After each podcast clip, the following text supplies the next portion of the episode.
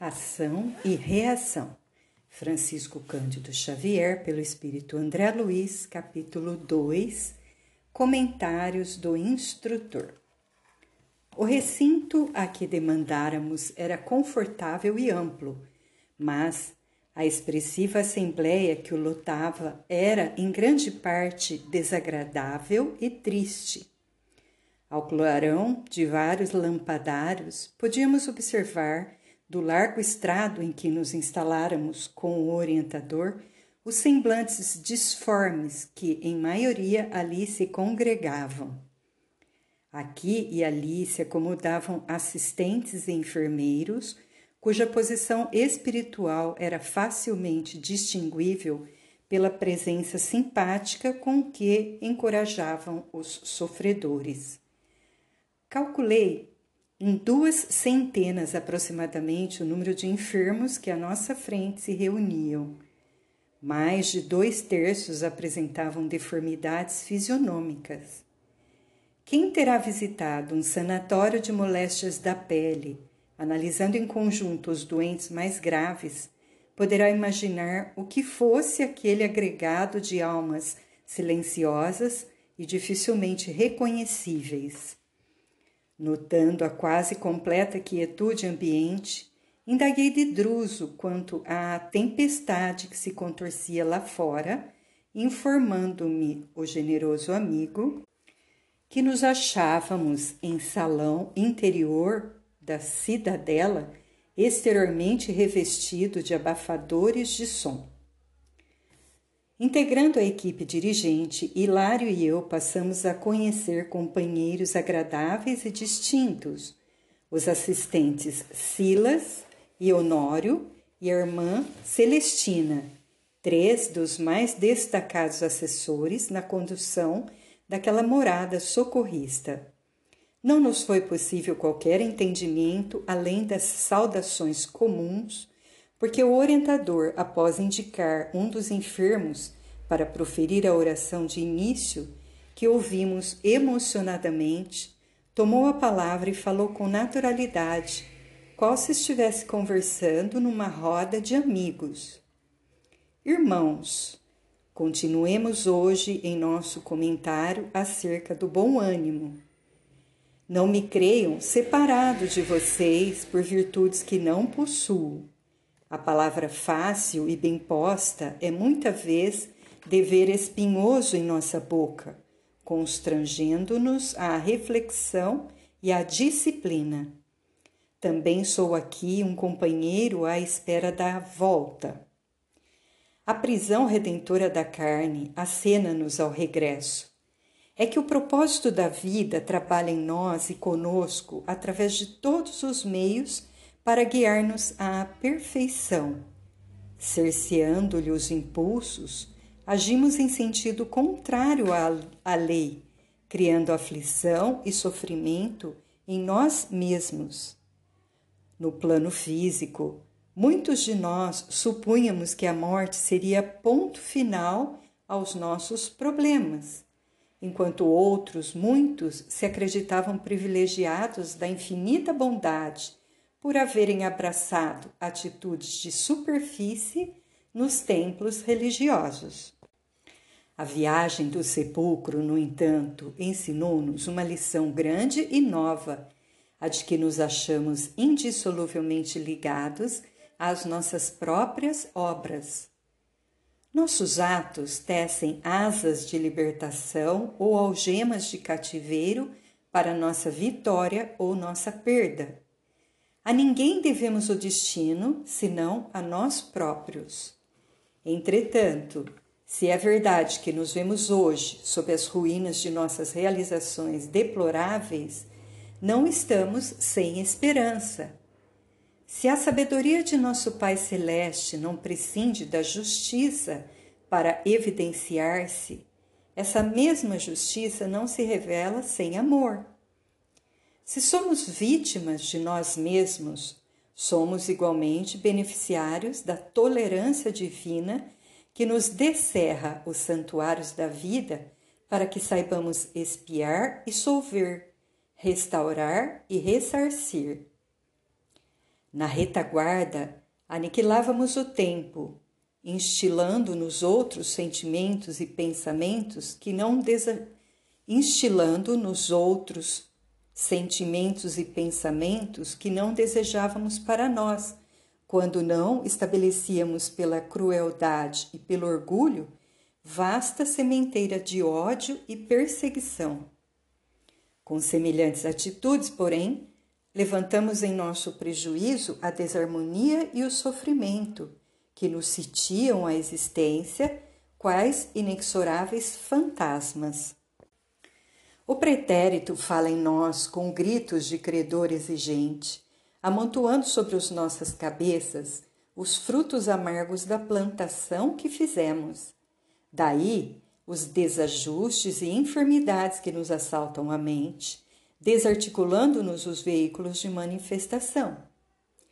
Admitíamos que a transição do sepulcro fosse lavagem miraculosa, liberando-nos o espírito, mas ressuscitamos no corpo sutil de agora com os males que alimentamos em nosso ser. Nossas ligações com a retaguarda, por essa razão, continuam vivas. Laços de afetividade mal dirigida e cadeias de aversão aprisionam-nos ainda a companheiros encarnados e desencarnados, muitos deles em desequilíbrios mais graves e constringentes que os nossos. Nutrindo propósitos de regeneração e melhoria, somos hoje criaturas despertando entre o inferno e a terra, que se afinam tão entranhadamente um com o outro como nós e nossos feitos. Achamos-nos imbuídos do sonho de renovação e, de, e paz, aspirando à imersão na vida superior. Entretanto, quem poderia adquirir respeitabilidade sem quitar-se com a lei? Ninguém avança para frente sem pagar as dívidas que contraiu. Como trilhar o caminho dos anjos de pés amarrados ao carreiro dos homens que nos acusam as faltas, compelindo-nos a memória ao mergulho nas sombras? Druso fez ligeira pausa e, depois de significativo gesto, como que indicando a torturada paisagem exterior, prosseguiu em tom comovente. Em derredor do nosso pouso de trabalho e esperança, alongam-se flagelos infernais. Quantas almas petrificadas na rebelião e na indisciplina aí se desmandam no aviltamento de si mesmas? O céu representa uma conquista sem ser uma imposição. A lei divina, alicerçada na justiça indefectível, funciona com igualdade para todos. Por esse motivo, nossa consciência reflete a treva ou a luz de nossas criações individuais. A luz, aclarando-nos a visão, descortina-nos a estrada. A treva, enseguecendo-nos, agrilhoa-nos ao cárcere de nossos erros. O espírito, em harmonia com os desígnios superiores, descortina o horizonte próximo e caminha, corajoso e sereno, para diante, a fim de superá-los. No entanto, aquele que abusa da vontade e da razão, quebrando a corrente das bênçãos divinas, modela sombra em torno de si mesmo, insulando-se em pesadelos aflitivos, incapaz de seguir à frente. Definindo assim a posição que nos é peculiar, somos almas entre a luz das aspirações sublimes e o nevoeiro dos débitos escabrosos, para quem a reencarnação como recomeço de aprendizado, é concessão da bondade excelsa que nos cabe aproveitar no resgate imprescindível.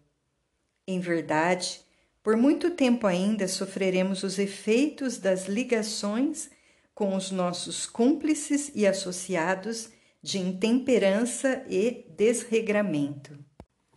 Mas, dispondo de novas oportunidades de trabalho no campo físico é possível refazer o destino, solvendo escuros compromissos e, sobretudo, promovendo novas sementeiras de afeição e dignidade, esclarecimento e ascensão.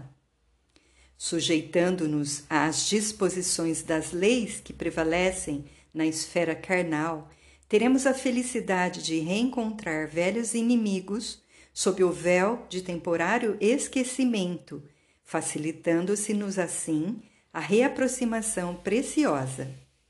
Dependerá desse modo de nós mesmos convertê-los em amigos e companheiros, de vez que, padecendo-lhes a incompreensão e a antipatia, com humildade e amor, sublimaremos nossos sentimentos e pensamentos, plasmando novos valores de vida eterna em nossas almas.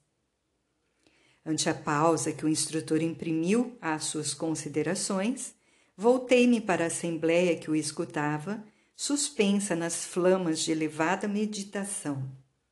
Alguns dos enfermos ali enfileirados tinham lágrimas nos olhos, enquanto outros mostravam o semblante estático dos que se conservam entre o consolo e a esperança. Druso, que também sentia o efeito das suas palavras nos ouvintes reconfortados, continuou: Somos espíritos endividados com a obrigação de dar tudo em favor da nossa renovação. Comecemos a articular ideias redentoras e edificantes desde agora, favorecendo a reconstrução do nosso futuro. Disponhamo-nos a desculpar, disponhamo-nos a desculpar os que nos ofenderam, com o sincero propósito de rogar perdão às nossas vítimas. Cultivando a oração com serviço ao próximo, reconheçamos na dificuldade o gênio bom que nos auxilia a desafiar-nos ao maior esforço. Reunindo todas as possibilidades ao nosso alcance, espalhemos, nas províncias de treva e dor que nos rodeiam, o socorro da prece e o concurso do braço fraternal, preparando o regresso ao campo de luta o plano carnal em que o Senhor, pela bênção de um corpo novo, nos ajudará a esquecer o mal e replantar o bem. Para nós, herdeiros de longo passado culposo, a esfera das formas físicas simboliza a porta de saída do inferno que criamos. Superando nossas enfermidades morais e extinguindo antigas viciações, no triunfo sobre nós mesmos, acrisolaremos nossas qualidades de espírito, a fim de que, em nos elevando, possamos estender mãos amigas aos que jazem na lama do infortúnio. Nós que temos errado nas sombras, atormentados viajores do sofrimento, nós que conhecemos o deserto de gelo e o suplício do fogo na alma opressa Poderíamos acaso encontrar maior felicidade que a de subir alguns degraus no céu para descer com segurança aos infernos, de modo a salvar aqueles que mais amamos, perdidos hoje, quais nos achávamos ontem, nas furnas da miséria e da morte? Dezenas de circunstantes entreolhavam-se, admirados e felizes. A essa altura, Mostrava-se o mentor nimbado de doce claridade, a se lhe irradiar do tórax em cintilações opalinas. Fitei meu companheiro e, reparando-lhe os olhos enevoados de pranto, busquei sufocar minha própria comoção. O instrutor não falava como quem ensinasse teorizando. Estampava na voz a inflexão de quem trazia uma dor imensamente sofrida e dirigia-se aos companheiros humildes ali congregados, quais se lhe fossem, todos eles, filhos queridos ao coração. Supliquemos ao Senhor, prosseguiu comovidamente, nos conceda forças para a vitória, vitória que nascerá em nós para a grande compreensão. Somente assim, ao preço de sacrifício no reajuste, conseguiremos o passaporte libertador. Calando-se, o dirigente da casa levantou-se da assembleia, uma senhora triste e, caminhando até nós, dirigiu-se a ele em lágrimas. Meu amigo, releve-me a intromissão. Quando partirei para o campo terrestre com meu filho?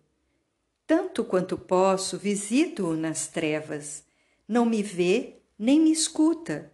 Sem se dar conta da miséria moral a que se acolhe, continua autoritário e orgulhoso.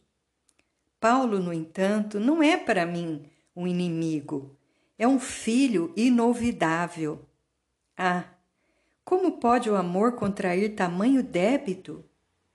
Sim, exclamou Druso reticencioso.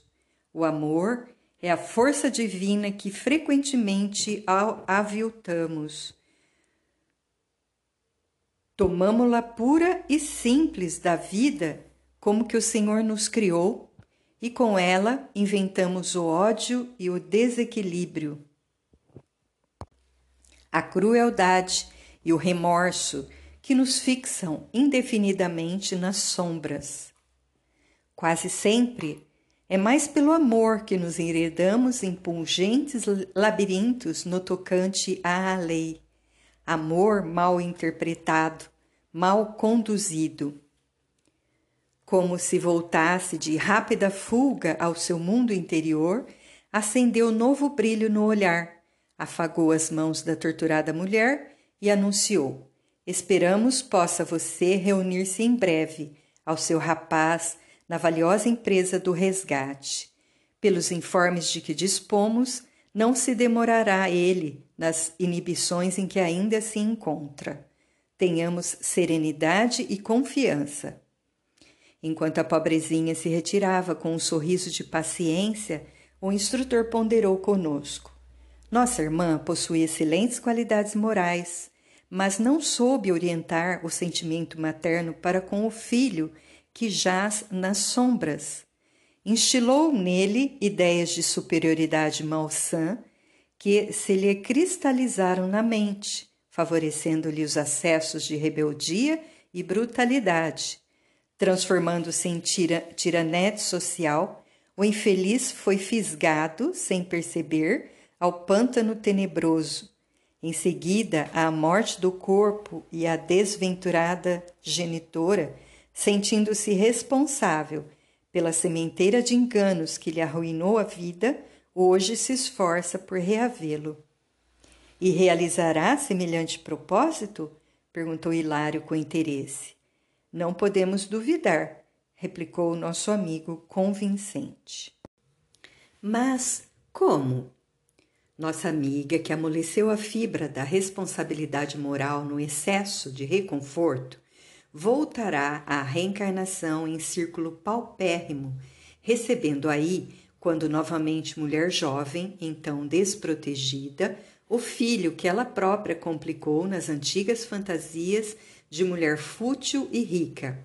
Ser-lhe-á, na carência de recursos econômicos, a inspiradora de heroísmo e coragem, regenerando-lhe a visão da vida e purificando-lhe as energias na forja da dificuldade e do sofrimento. E vencerão no difícil tentame? indagou meu companheiro, de novo, evidentemente intrigado. A vitória é a felicidade que todos lhes desejamos. E se perderem na batalha projetada? De certo, falou o orientador com expressiva inflexão de voz, regressarão em piores condições aos precipícios que nos circundam. Depois de um sorriso triste, Druso ajuntou: Cada um de nós, os espíritos endividados, em renascendo na carne, transporta consigo para o ambiente dos homens uma réstia do céu que sonha conquistar e um vasto manto do inferno que plasmou para si mesmo. Quando não temos força suficiente para seguir ao encontro do céu que nos, que nos confere oportunidade de ascensão até ele, retornamos ao inferno que nos fascina à retaguarda. Nosso anfitrião ia continuar, no entanto, um velhinho cambaleante veio até nós e disse-lhe humildemente: Ah, meu instrutor, estou cansado de trabalhar nos tropeços daqui. Há vinte anos carrego doentes loucos e revoltados para este asilo. Quando terei meu corpo na terra para descansar no esquecimento da carne aos pés dos meus? Druso afagou-lhe a cabeça e respondeu comovido: Não desfaleça, meu filho, console-se. Também nós, faz muitos anos, estamos presos a esta casa, por injunções de nosso dever. Sirvamos com alegria. O dia de nossa mudança será determinado pelo Senhor. Calou-se o ancião, de olhos tristes. Logo após, o orientador fez vibrar pequena campainha e a assembléia se colocou à vontade para livre conversação. Um moço de expressão simpática abeirou-se de nós e, depois de saudar-nos afetuosamente, observou inquieto: Instrutor amigo, ouvindo-lhe a palavra educativa e ardente, fico a cismar nos enigmas da memória por que esse ouvido para cada morte física? Se tive existências outras antes da última, cujos erros agora procuro reparar, por que razão não me lembro delas? Antes de partir para o campo físico, na romagem que me fixou o nome pelo qual hoje respondo, devo ter deixado bons amigos na vida espiritual, assim como alguém que, viajando na terra, de um continente para outro, comumente deixa no cais afeições queridas que não o esquecem. Como justificar a amnésia que me não permite recordar os companheiros que devo possuir à distância? Bem, ponderou o interpelado sabiamente. Os espíritos que na vida física atendem aos seus deveres com exatidão retornam pacificamente os domínios da memória, tão logo se desenfaixam do corpo denso, reentrando em comunhão com os laços nobres e dignos que os aguardam na vida superior para a continuidade do serviço de aperfeiçoamento e sublimação que lhes diz respeito. Contudo, para nós, consciências intranquilas, a morte no veículo carnal não exprime libertação Perdemos o carro fisiológico, mas prosseguimos atados ao pelourinho invisível de nossas culpas. E a culpa, meu amigo, é sempre uma nesga de sombra eclipsando-nos a visão. Nossas faculdades mnemônicas relativamente às nossas quedas morais assemelham-se, de certo modo, às conhecidas chapas fotográficas, as quais se não forem convenientemente protegidas, sempre se inutilizam. O mentor fez breve pausa em suas considerações e continuou. Imaginemos a mente como sendo um lago. Se as águas se acham pacificadas e límpidas, a luz do firmamento pode retratar nele com segurança. Mas, se as águas vivem revoltas, as imagens se perdem ao quebro das ondas móveis, principalmente quando o lodo acumulado no fundo aparece à superfície. A rigor, somos aqui, nas zonas inferiores, seres humanos muito distantes da renovação espiritual, não obstante desencarnados. O consulente escutava-o visivelmente surpreendido e dispunha-se a formular interrogações novas ante a pausa que se fizera, mas Druso, antecipando-se-lhe à palavra, acentuou em tom amigo. Observe a realidade em si mesmo. A despeito dos estudos a que presentemente se confia, e apesar das sublimes esperanças que lhe ocupam agora o coração, seu pensamento vive preso aos sítios e paisagens de que, pela morte, supostamente se desvencilhou. Em pleno caminho da espiritualidade, você se identifica com as escuras reminiscências que permanecem ao longe no tempo, o lar, a família, os compromissos imperfeitamente solucionados. Tudo isso é lastro, inclinando a sua mente para um mundo físico onde nossos débitos reclamam sacrifício e pagamento. É verdade, é verdade, suspirou o rapaz compungidamente. Mas o instrutor prosseguiu. Sob a hipnose, nossa memória pode regredir e recuperar-se por momentos. Isso, porém, é um fenômeno de compulsão. E em tudo convém satisfazer a sabedoria da natureza. Libertemos o espelho da mente que jaz sob a lama do arrependimento, do remorso e da culpa, e esse espelho divino refletirá o sol com todo o esplendor de sua pureza. Druso ia continuar, mas a chegada de um colaborador impeliu-nos à conclusão do assunto.